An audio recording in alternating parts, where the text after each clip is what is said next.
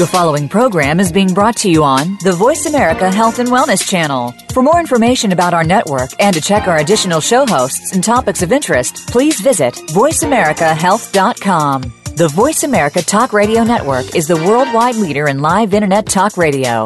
Visit voiceamerica.com. The views and ideas expressed on the following program are strictly those of the host or guests and do not necessarily reflect the views and ideas held by the Voice America Talk Radio Network, its staff, and management.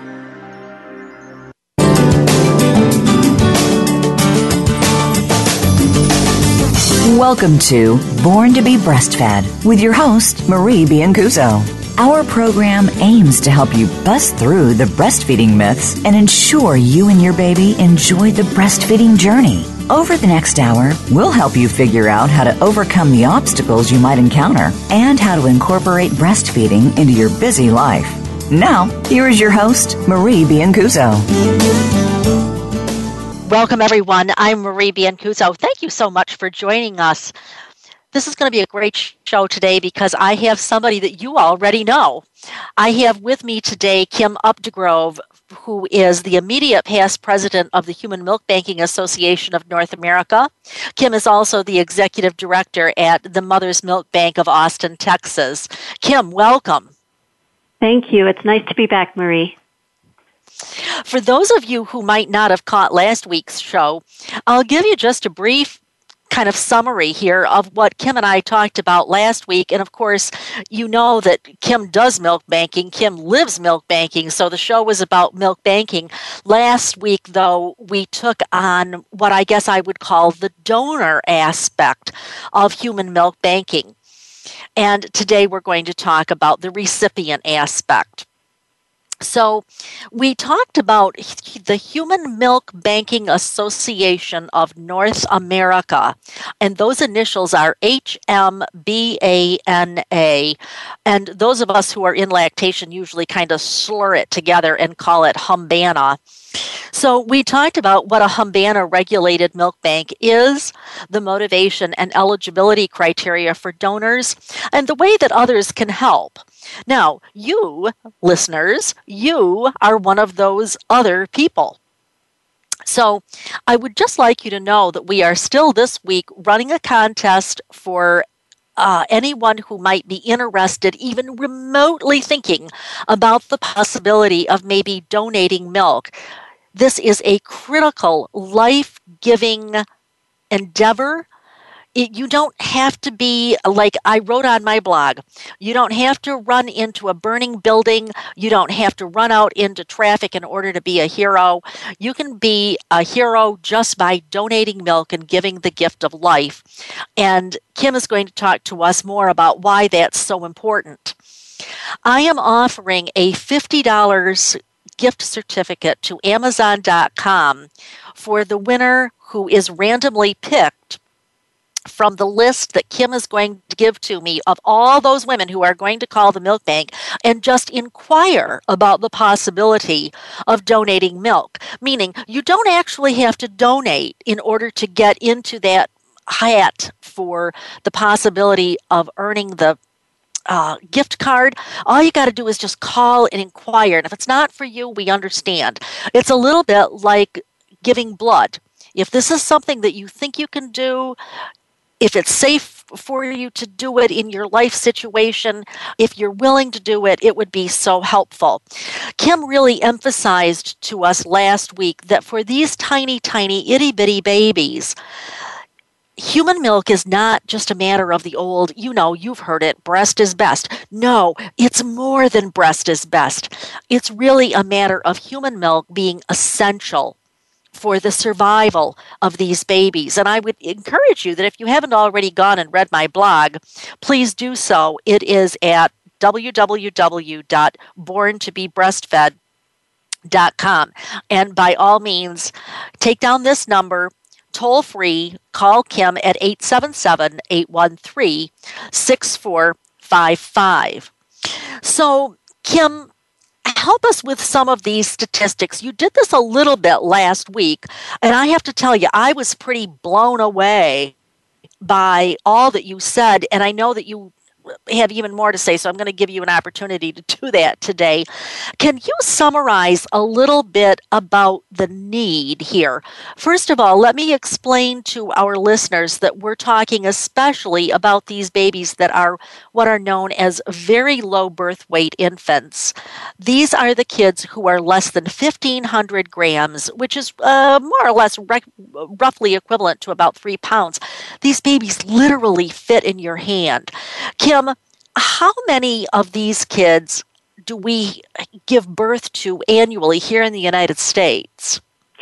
Thanks, Marie. Actually, when we're talking about these very tiny babies, there are 60,000. That's six with four zeros. 60,000 babies born per year in the United States who fit in this category. And interestingly, because they're born so small, they end up not going home with mom and dad from the hospital. They end up staying in the neonatal intensive care unit typically for quite a few months. Mm-hmm. And uh, the milk for them is life saving. It's not just best, and I know we're going to talk about that. But because it's life saving, we try to give them as much human milk as possible. Ironically, because the NICU is such a stressful experience, and because sometimes moms give birth prematurely before the baby's full term because they have some medical issues going on. Only about 50% of the moms of these 60,000 babies are able to provide them with human milk. And so if we estimate how much milk these babies need who don't get it from their moms, it's 9 million ounces across Whoa. the United States every year. So you're saying that these babies, these 60,000 babies, need 9 million ounces of milk. That's right. That's right. In order to wow. be life saving and in order to avoid the complications that happen when we don't feed human milk to these babies, 9 million ounces are needed. Kim, the mothers, I mean, the biological mothers, don't they provide some of that milk for the babies? Uh, they sometimes can, Marie, and, and hospitals work very hard with the mothers who are able to safely express their milk to get that milk to their babies. But we sometimes deliver babies early because we want to treat the mom with things that are toxic to the babies, things like chemotherapy, some medications that would be harmful in the milk. So those moms we say, we know you have milk, but but we can't use your milk for your baby at least at this time. There are lots of other moms who um, develop complications of pregnancy or of other things going on in their lives that lead them to not have milk for their babies. Even if they initially have a little bit, which we do give to the babies because they don't need sure. much initially, but then their milk supply dries up and yet here you have this tiny one or two or three pound baby who still needs human milk if that baby is going to survive. So that's where donor human milk comes into play. Kim, you told us last week that the donor, the woman who is donating the milk, needs to commit to giving at least 100 ounces of milk. So tell us again, how many meals would that constitute for these little tiny babies? Well, I know it's hard to contemplate how tiny these babies are and what a small amount of milk they can have at one meal. 100 ounces of milk is 300 meals. Wow.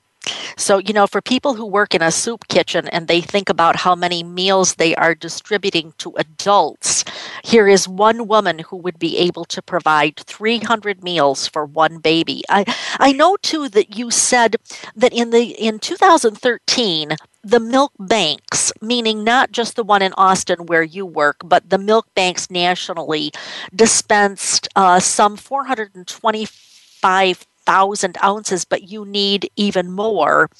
I, I was thinking about the nine million ounces that you need, but how many ounces did you actually dispense in 2013? Right. So let me correct that just, just briefly. There's 9 million ounces needed to okay. take care of all these babies. All of the nonprofit milk banks under Humbana dispensed in 2013 3.2 million ounces. So that was about a third of what's needed if every infant was fed optimally. Here at wow. the Mother's Milk Bank at Austin, just, just us alone, we dispensed 425,000 ounces. That is just amazing. Just amazing. Kim, help out. Yeah, so, Kim, it, just curiosity. I'm thinking that probably the Mother's Milk Bank of Austin is one of the largest in the country. Yes? Right. We have a very large number of hospitals, so we're an unusual model. We're serving almost 110 hospitals in 20 states right now. And those are the hospitals that specifically take care of those babies small enough to be in your hands. So wow. we're proud of the fact that we dispensed 425,000 ounces last year, but really what we need this year is about 550,000 ounces. So that's a big jump, um, and it means that we need the milk donors to go along with that. But we're hopeful that people everywhere in the U.S. will start to talk about the need, and therefore everyone will know that if they have extra breast milk, even just two or three ounces per day, they could be lifesavers of these babies. Yes, like we talked last week, that it might be a matter of just pumping an ounce or two after you feed your own baby, uh, you know, four or five times a day, and inside of a month, you're done. So, Kim, give us just really the big, broad picture of why. F- the uh, I was kind of surprised when I found out that 100% of the donor milk goes to preterm babies because I had always understood that we could, and certainly human milk can be used for other things as well. But I was really kind of surprised that 100% goes to these very low birth weight babies. Why do they get priority? So, preterm infants whose lives are saved by human milk are prioritized uh, the same way that any other human tissue is prioritized for those recipients. We prioritize the scarce number of kidneys we have for the patients whose lives will be saved by that kidney transplant. Same with human milk. So preterm infants, they actually need human milk in order to survive. They are born so early that none of their organs is mature enough to live outside of the mother mm-hmm. until human milk is introduced to that child because human milk in ways that we don't fully understand helps trigger the development and the maturation of those organs of the heart and the liver and the pancreas and the intestines and the brain all so so important and i think that maybe your analogy of how it's, it's just like looking at whether somebody gets priority for uh, an, an organ because really human milk is certainly human tissue uh, listeners don't go away. I'm Marie Biancuzzo. I'm your host for Born to be Breastfed. I'm here today with Kim Updegrove from the Human Milk Banking Association of North America. Don't go away. We'll be right back after this short break.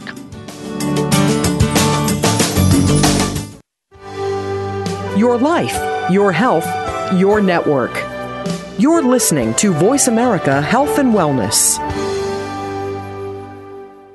What's the weirdest place I've ever done it? Probably at my niece's high school musical during intermission. I've done it on an airplane. In our minivan while his mother was driving. Hi, Mom. What's the weirdest place I've ever pumped? Probably the car dealership. In the bathroom at my sister's wedding. Finding a good place to pump can be hard. Donating breast milk is easy. No matter where you've pumped, you'd make a good donor to the Mother's Milk Bank at Austin. Learn how your milk can save lives at milkbank.org slash good donor. Breastfeeding Outlook, owned and operated by Marie Biancuzzo, is America's premier provider of breastfeeding education. If you're a nurse, lactation consultant, dietitian, midwife, physician, doula, or other professional, Breastfeeding Outlook is your source for CERPs, nursing contact hours, and CEUs to meet your certification or licensure requirements in all 50 states. Join Marie at a seminar in one of many U.S. cities or learn online. Marie has helped thousands to pass the IBLCE exam on the first try, and she can help you too. Call to find out how to get an easy payment plan for Marie's IBLCE exam prep course. And if your hospital is seeking the baby friendly hospital designation, we can help you with that too through expert training and value based consultation. We have a variety of packages to meet your needs without breaking your budget. Sign up for a live or online course or inquire about training today. Please visit breastfeedingoutlook.com or call us at 703 787 9894. Evidence for your practice starts here. Visit breastfeedingoutlook.com or call us at 703 787 9894. Do you enjoy listening to Marie Biancuzzo? Do you think your staff would enjoy listening to Marie? As the past president of Baby Friendly USA, Marie currently offers baby friendly training programs, online only, live only, or a combination of live and online education. If you are tired of listening to a boring lecture in a dark room, watching bullet point slides with a brief chance for questions at the end, come and enjoy a truly interactive learning online or live program with Marie. Call Marie today at 703 787 9894 to find an option that works for your staff. Your life, your health, your network. You're listening to Voice America Health and Wellness.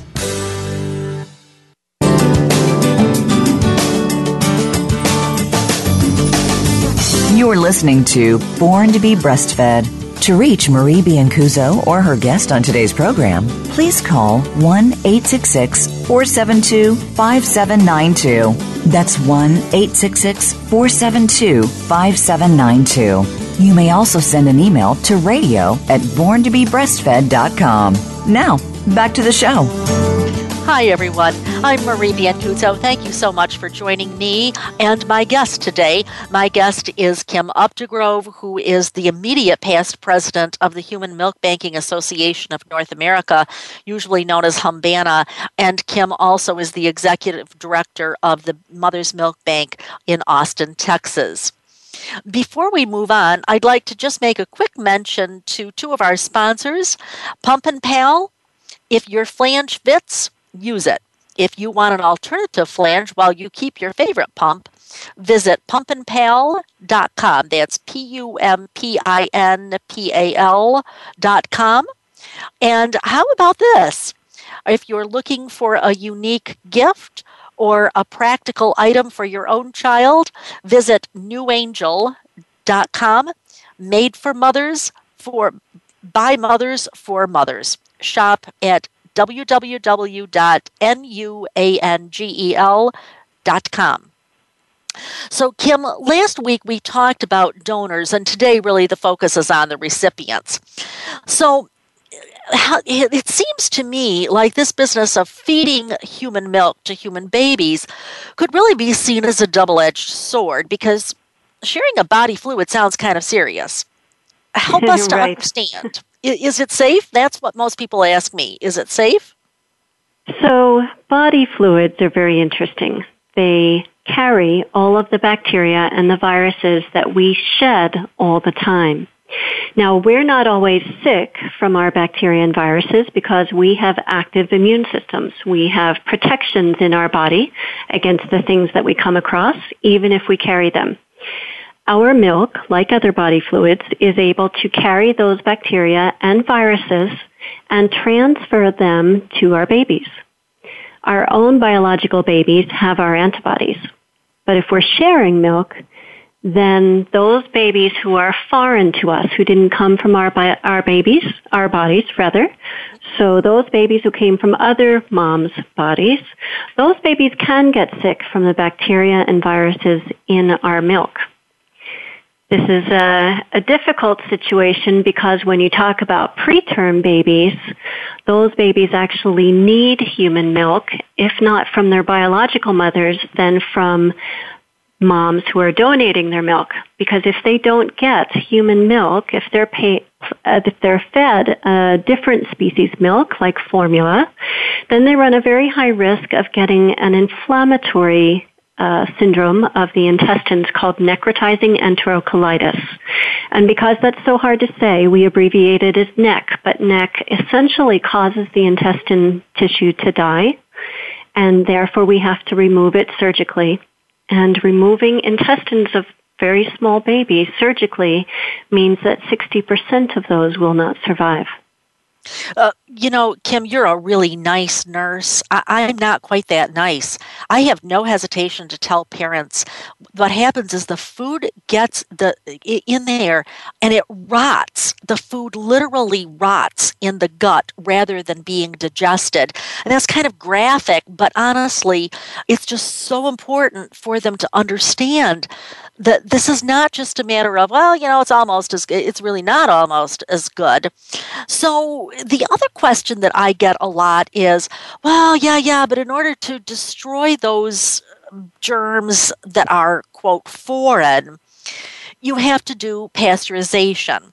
Now, you and I all know about pasteurization and uh, Holder pasteurization and so forth, but what the the part that I think people really don't understand is uh, they ask me, won't the milk lose the important components when it is exposed to Holder pasteurization? And I basically tell them, sure, you know, anytime that you're ex- uh, exposing human tissue to any kind of extreme heat or extreme cold, that's not the ideal thing.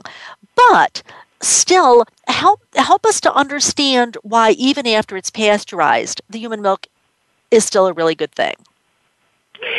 So human milk contains a lot of things that are useful to babies and one of the the primary uses of the milk is nutritional. It's got fat and protein and carbohydrate in it. And even though we use Holder pasteurization, which is heating that milk to 62.5 degrees Celsius for 30 minutes. The fat, protein, and carbohydrate content remain the same. We test it before pasteurization and after pasteurization. They're not changed. Human milk also, though, provides immune products to the baby. The preterm baby does not have an activated immune system. That means basically that the baby who is exposed to bacteria is going to get sick.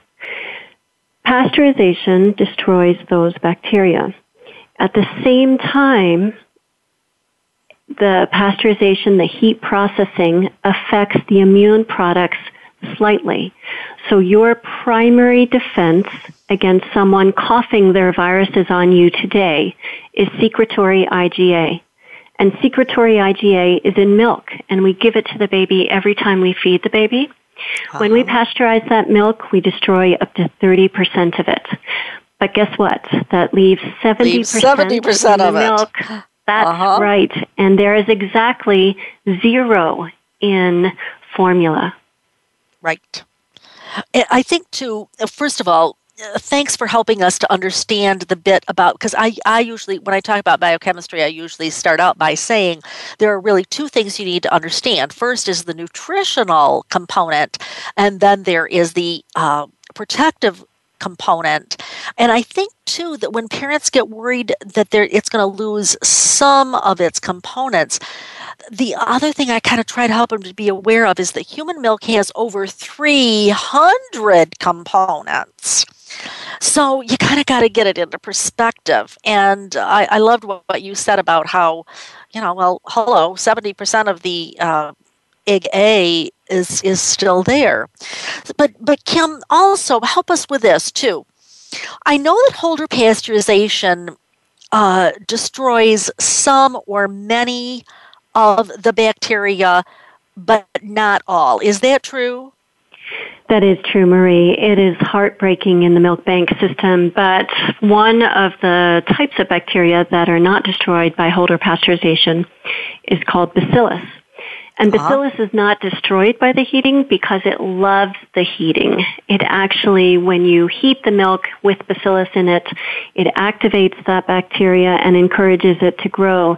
And unfortunately, when we test the milk after pasteurization and find bacillus in it, we have to discard the milk. We cannot dispense it to a baby because it could make that baby very ill. Very ill, yes. And so, really, Kim, what you're saying is Holder pasteurization does not destroy all bacteria, but when it is not destroyed, you're going to know because you're going to test that milk before it's dispensed. And it's going to get dispensed to the trash can, not to the baby. That's exactly right. Only milk okay. that has zero growth on a culture plate at 48 hours after being heat treated gets dispensed to babies. Otherwise, it's thrown out. Well, nowadays, a lot of women are talking about community milk sharing, or sometimes they call it informal milk sharing. And we had Emma Kwasnica from the uh, Human Milk for Human Babies on the show earlier this year. So I think listeners have a fairly good understanding of what community uh, shared milk is. And one of the things that Emma told us when she was on the show is that when uh, through community sharing, the parents actually meet each other and they realize that the mother's baby is doing just fine. And so the the mother who is getting the milk, well, obviously it's baby is getting the milk, but she would logically conclude that because that mother has got a healthy baby that she's feeding and that she she sees the healthy baby that that milk is also going to be okay for her baby meaning the recipient. Uh, can can you clarify this for us please? Yes, so there are two issues here, Marie, and the first is something that is very frustrating to us in the healthcare world. No one can look at another person, whether it's a baby or a, uh, a teenager or an older person and say that they are healthy just by looking at them. So when we look at babies and they look healthy, that's lovely, but that isn't exactly clinical evidence that the baby is well. When the mother of that healthy appearing baby shares her milk with another mother's baby, she is assuming that that other mother's baby has an active immune system and whatever's in her milk, whatever germs are being transferred to her own baby, are okay for that second baby. And it's a guess. There is no way to know that. Without pasteurization, we don't know whether we are transferring bacteria and viruses and whether they will be harmful to that baby receiving the milk. So, really, you can't just look at someone and know if they are healthy or if they are infected. And mothers or babies could have an infection but not have any symptoms. That's right. Moreover, you can't look at the baby and know that its immune system is actually functioning.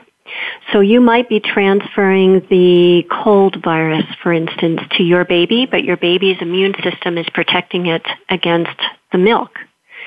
We have less than one minute left. Go ahead. Oh, excuse me. We have one less than one minute left in the segment here. Can you tell us? I know that flash heating is not the same as pasteurization, but mothers who are sharing milk often ask uh, why the the flash heating wouldn't just do the job. Can you answer that better than I can, please? Hopefully. Flash heating is actually um, a different process other than Holder pasteurization. It is heating the milk very quickly at a high temperature. And there is no data that if you do this outside of a lab, that you aren't harming the milk. And there is no data showing that you're actually getting rid of the bacteria and viruses that you would like to be gone from the milk. So essentially, flash heating is not your guarantee that all is well. Absolutely not. All righty, very good. Kim, thank you so much. Listeners, don't go away. I'm Marie Biancuzzo. I'm your host for Born to be Breastfed. I'm with Kim Updegrove. We'll be right back after this short break. Opinions, options, answers. You're listening to Voice America Health and Wellness. What's the weirdest place I've ever done it? Probably at my niece's high school musical during intermission. I've done it on an airplane. In our minivan while his mother was driving. Hi, Mom. What's the weirdest place I've ever pumped? Probably the car dealership. In the bathroom at my sister's wedding. Finding a good place to pump can be hard. Donating breast milk is easy. No matter where you've pumped, you'd make a good donor to the Mother's Milk Bank at Austin. Learn how your milk can save lives at milkbank.org slash good donor. Do you enjoy listening to Marie Biancuzzo? Do you think your staff would enjoy listening to Marie? As the past president of Baby Friendly USA, Marie currently offers baby friendly training programs, online only, live only, or a combination of live and online education. If you are tired of listening to a boring lecture in a dark room, watching bullet point slides with a brief chance for questions at the end, come and enjoy a truly interactive learning online or live program with Marie. Call Marie today at 703 787 9894 to find an option that works for your staff. Breastfeeding Outlook, owned and operated by Marie Biancuzzo, is America's premier provider of breastfeeding education.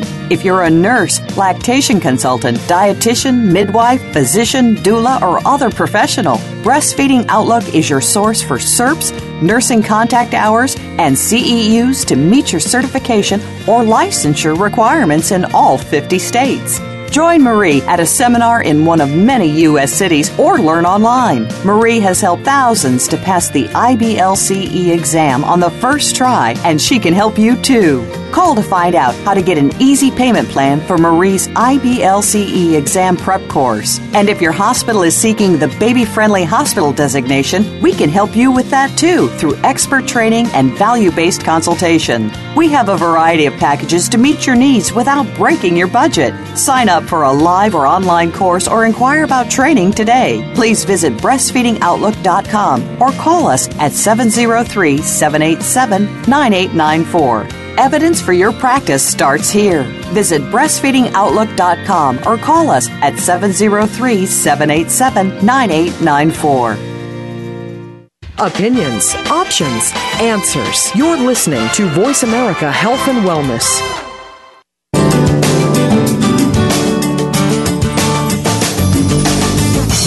Listening to Born to be Breastfed. To reach Marie Biancuzzo or her guest on today's program, please call 1 866 472 5792. That's 1 866 472 5792. You may also send an email to radio at borntobebreastfed.com. Now, back to the show. Hi, everyone. I'm Marie Biancuzzo. I'm your host for Born to be Breastfed. I have with me today Kim Updegrove, who is the executive director of the Mother's Milk Bank of Austin, Texas. Kim is also the immediate, and I'm talking immediate as in like a week or 10 days ago, past president of the Human Milk Banking Association. Just before the break, we talked about the baby getting the milk and issues as related to uh, having either necrotizing enterocolitis or the possibility of getting an infection if the milk is infected. And basically, Kim gave us the reassurance that if milk is not completely bacteria free, it is not dispensed from the milk bank basically it's dispensed into the trash can. So, Kim, I, I want to talk in this segment about what I would call real life. You've given us so much really good information for our heads, but I want to get this down to the boots on the ground level here. Once the milk arrives at your doorstep, okay, you really get people who are offering to donate milk. And by the way, for those of you who might want to donate milk, call Kim at toll free 1 877 813 6455. Uh, once the milk arrives on your doorstep, can you kind of walk us through what happens next? You unpack it, what happens next? Sure. So milk arrives at the milk bank either from local donors or from donors who are shipping their milk at our expense. We open that box and we log the milk, linking it to that woman's medical record and a unique ID for her. The milk is then in our freezer until we select it for a particular day. When it's selected, it's thawed overnight in the refrigerator, poured into a flask, and strained it then is tested nutritionally to look at that fat, protein, and carbohydrate content and tested microbiologically so that we can appreciate what kinds of bacteria are in the milk before we heat it. Then we determine based on her nutritional data whose milk is going to be mixed with who else's in order to achieve a base caloric content for these tiny babies in the hospitals. We pour this milk mixed together into small bottles with tamper evident caps. Heat that milk to 62.5 degrees Celsius for 30 minutes. Rapidly cool it to stop the heating. We take one bottle from each batch and we, we retest the nutritional data and we retest the microbiological content to prove that there's no more bacteria. We label this milk nutritionally and then place it in the freezer until it can be dispensed. That sounds like a lot of work, Kim. These are very precious babies, Marie. Whoa, that sounds like a lot of work. So, for these precious babies, can you tell us a real life story? I want to hear what it's really like for a baby who, for one reason or another, did not get his mother's milk, did not get human milk from the milk bank. Was it a bad outcome? What happened? All right, so you know I'm going to start with one that that wasn't so pretty um, because I've just visited with this family. So there was a family who was expecting twins. They gave birth to those twins at about 32 weeks, and a full-term pregnancy is 40 weeks. So these babies were what we call late preterm babies. The mom says that uh, her the importance of her having breast milk was not emphasized, and she found the NICU experience to be very stressful, so she did not work hard to express her milk and bring it to her babies. The babies were fed formula to make up for the feedings that they didn't get. They were not fed donor human milk. Excuse me, how these old are, are the babies, babies, at this point? So these babies were 32 weeks of age. But they by the eight time weeks early but by the time you see them, how old are they? Um, so we didn't get an opportunity to feed them with donor human milk. They were fed formula within 24 hours of birth. Okay. Within three days of birth, both of these babies developed necrotizing enterocolitis. Oh, mm. The immediate reaction is to stop feedings and treat with antibiotics. Yeah. And one baby was treated solely that way. The other baby was too far advanced, taken to surgery, oh. and had two thirds of his intestines removed. Oh, man. That baby lived for about 60 more days, never was able to eat again, and then that baby died. His twin, who also developed necrotizing enterocolitis but did not require surgery, was treated with antibiotics and feedings were withheld. And then when feedings were resumed, that baby was fed donor human milk and that baby has survived. The wow. baby now is almost ready to go home. And now how that old baby, is the baby has now? some damage. So the baby now is about four months old. Okay. And the baby um, will forever have challenges in terms of his ability to metabolize food and therefore to grow and develop. Mm-hmm. But they have one twin instead of two because babies were fed formula. And let me just make two clarifications here, Kim. First of all, you know and I know, but our listeners might not not know. You're not at all implying this is that this is going to happen to every 32 weeker because I've taken care of many 32 weekers with my own hands, as have you, and the babies didn't get necrotizing enterocolitis, that is NEC, but certainly they can. And I think you brought out really nicely in this scenario the fact that it only takes three days. That's right, Marie. So when it doesn't, we look it doesn't have children, to be a forever deal, deal here. It can really happen quite quickly.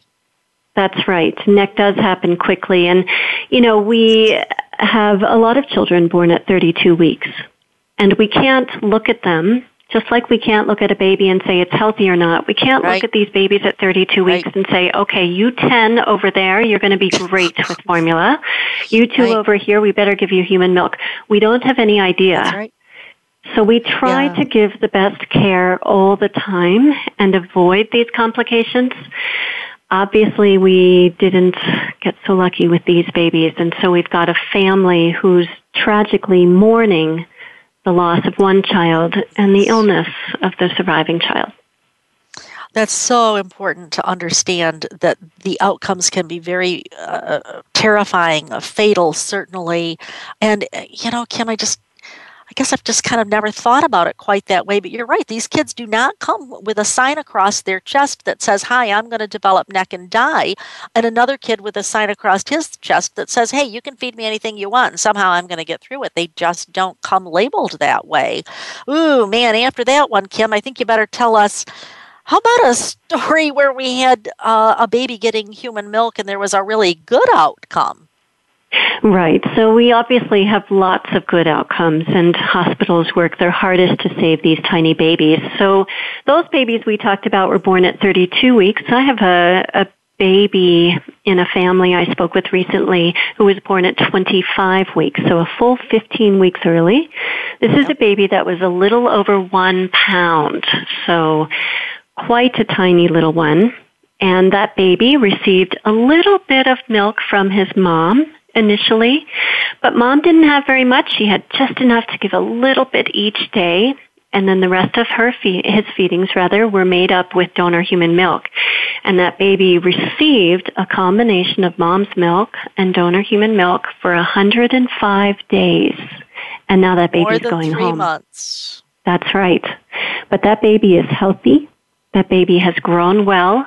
And that baby has the benefit of receiving only human milk feedings, and that equals eight IQ points for these preterm babies. So that's a very smart baby, a very, Yes. very lucky baby. Yes. Yeah, I certainly know that early in my career, when I was sort of, you know, like not smart enough to know what I was doing, that was one of the first things that I noticed was a baby that I was taking care of that I would say was maybe, uh, as I recall, about 27 weeks, and he was exclusively breastfed. Certainly not at the breast, but was getting his mother's milk exclusively. And I just remember thinking, wow, I don't know anything about this breastfeeding stuff, but I see that this kid is really doing well. And it was kind of like my first little ding a ling a ling a ling. Breastfeeding must be the right thing. And, you know, my father was always great at mentioning that nobody could beat Mother Nature. And I think that that's so true with human milk. You know, there's just, there is no substitute for the real deal. These are just such great, great stories. And uh, Kim, how, give us just a little, uh, give us a little feel. How do you feel when you're able to help these kids?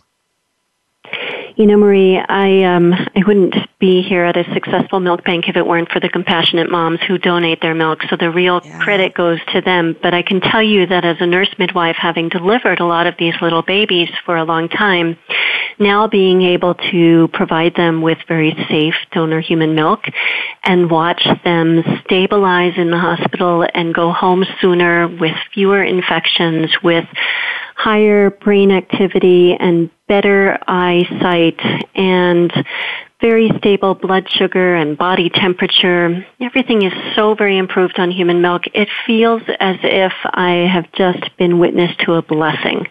I am Yes. able to watch them thrive because of this milk.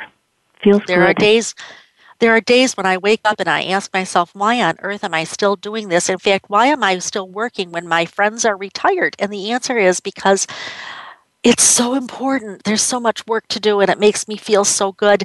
Uh, tomorrow, for example, I'm going to uh, do a consult for a hospital that is trying to get their baby friendly designation. And, you know, I, I'm really looking forward to that because I know that that is such a turnaround for that hospital for any hospital trying to go baby friendly. And it's more importantly it's such a turnaround for those kids. And it just oh you know it just warms my heart. It is as you said such a great great blessing. All right everybody look at this has been really interesting to hear about Kim's real life situations. Don't go away. I'm Marie Biancuzzo. I'm your host for Born to be Breastfed. I'm here with Kim Updegrove, who is the immediate past president of the Human Milk Banking Association of North America and the executive director of the Mother's Milk Bank of Austin, Texas. Don't go away. We will be right back after this short break.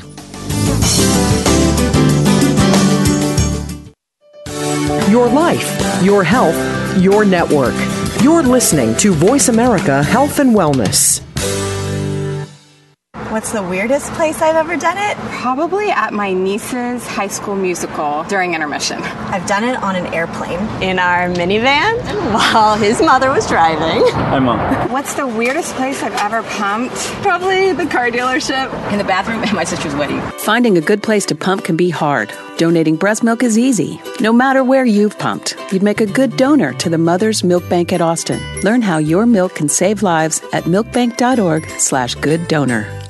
Breastfeeding Outlook, owned and operated by Marie Biancuzzo, is America's premier provider of breastfeeding education. If you're a nurse, lactation consultant, dietitian, midwife, physician, doula, or other professional, Breastfeeding Outlook is your source for CERPs, nursing contact hours, and CEUs to meet your certification or licensure requirements in all 50 states. Join Marie at a seminar in one of many U.S. cities or learn online. Marie has helped thousands to pass the IBLCE exam on the first try, and she can help you too. Call to find out how to get an easy payment plan for Marie's IBLCE exam prep course. And if your hospital is seeking the baby friendly hospital designation, we can help you with that too through expert training and value based consultation. We have a variety of packages to meet your needs without breaking your budget. Sign up for a live or online course or inquire about training today. Please visit breastfeedingoutlook.com or call us at 703 787 9894. Evidence for your practice starts here. Visit breastfeedingoutlook.com or call us at 703 787 9894. Do you enjoy listening to Marie Biancuzzo? Do you think your staff would enjoy listening to Marie? As the past president of Baby Friendly USA, Marie currently offers baby friendly training programs, online only, live only, or a combination of live and online education. If you are tired of listening to a boring lecture in a dark room, watching bullet point slides with a brief chance for questions at the end, come and enjoy a truly interactive learning online or live program with Marie. Call Marie today at 703 787 9894 to find an option that works for your staff. Opinions, options, answers. You're listening to Voice America Health and Wellness.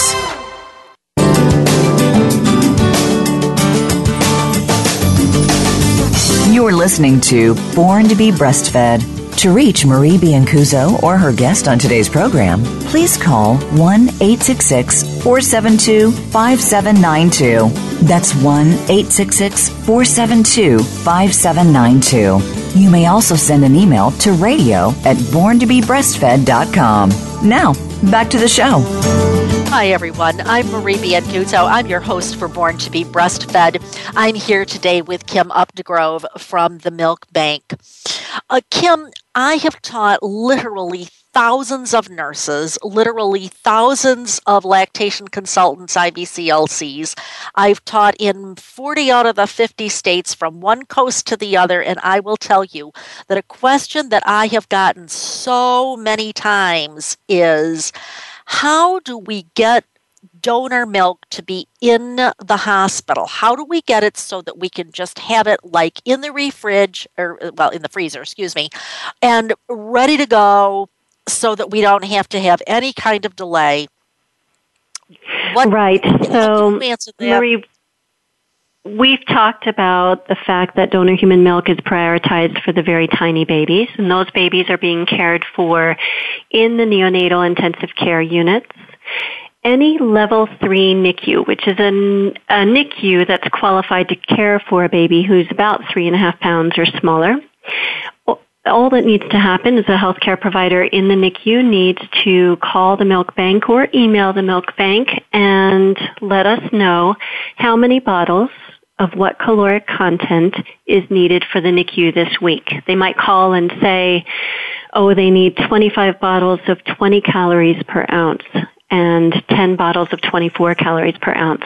Then we ship the milk frozen to them and they have it in their freezer for the babies who who need it, who don't have milk from their biological mothers.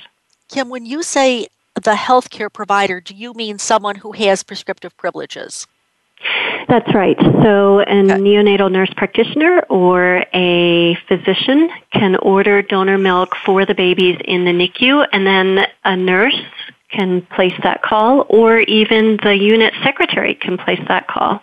But it must be ordered first by someone with prescriptive privileges. Yeah, because I know that in my staff nurse role, I could not have just gone over to the phone and said, oh, gee, you know, I'd like some of this. Can you pack it on up, you know? That's right. So, Just like any other prescriptions, got to be someone with a license. What does the future look like for milk banking here in the United States?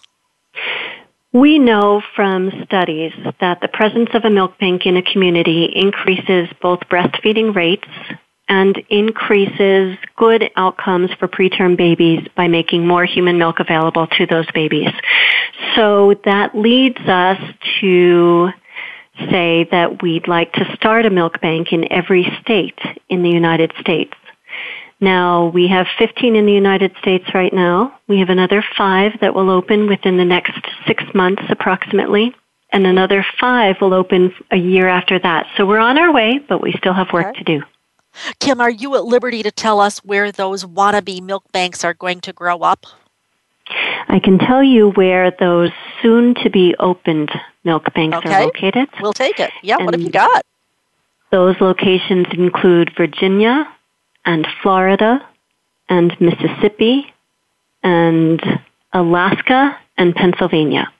Ooh, wow. I'm going to repeat that. It's Virginia, Florida, Mississippi, which really surprises me because they've got such low breastfeeding rates and have for years, um, Alaska, and Pennsylvania. Woohoo! So kudos to you folks there. Very good.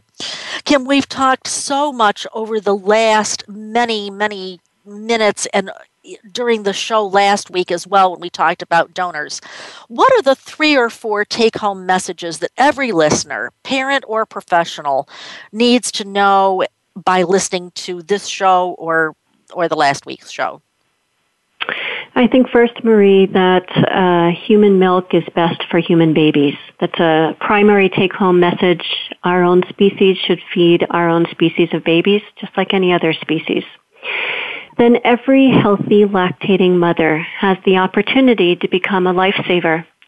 She should call a milk bank nearest her. It does not have to be in her state, but she can go to our milk bank website at www.milkbank.org and look at the milk banks or call us and we'll help her to decide which one is closest to her.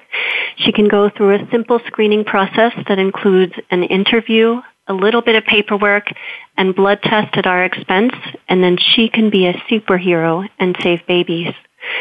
And the third message is simply that even if you're not lactating, if you don't have milk to share, you have something else to share. You have the ability to communicate to others, to everyone, how important human milk is for all babies, but most especially for these tiny preterm babies. Spreading the word, informing others will allow others to make the informed choice that will lead to good decision making. Well, Kim, I'm too old to donate milk, and you know me, I'm so quiet, I would never be spreading the word. what else can I do to help?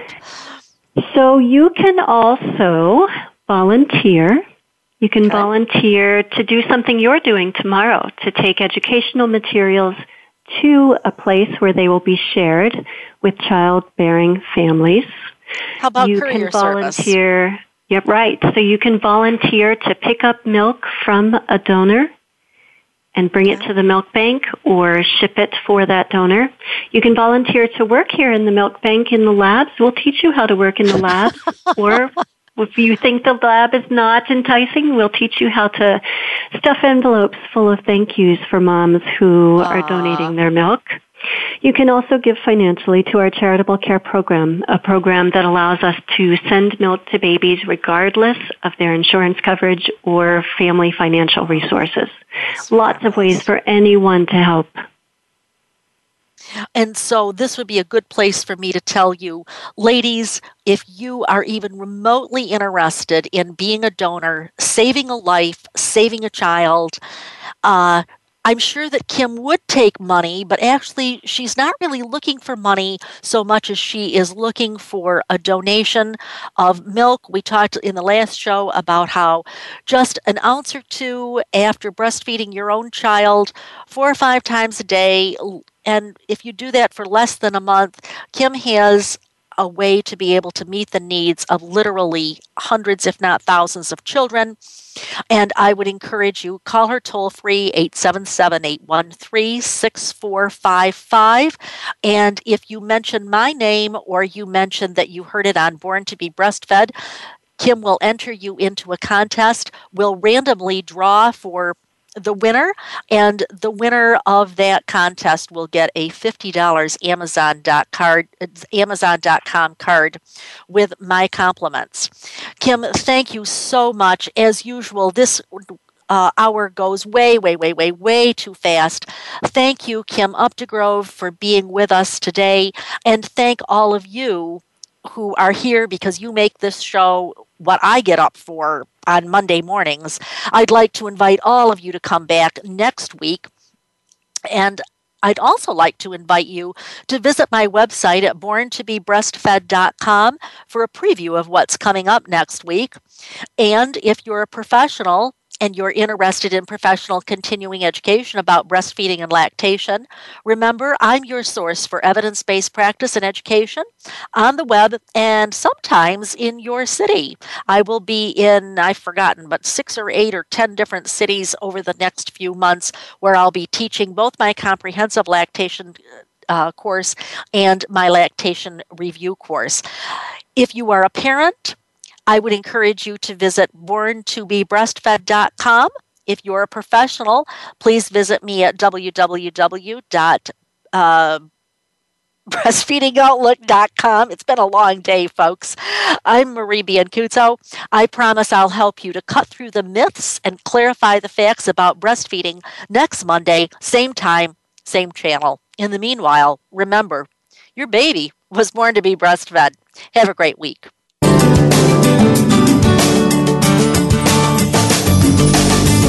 Thank you for tuning in this week to Born to be Breastfed. Please join Marie Biancuzzo next Monday at 3 p.m. Pacific Time, 6 p.m. Eastern Time on the Voice America Health and Wellness Channel. This week, do its best for you and your baby.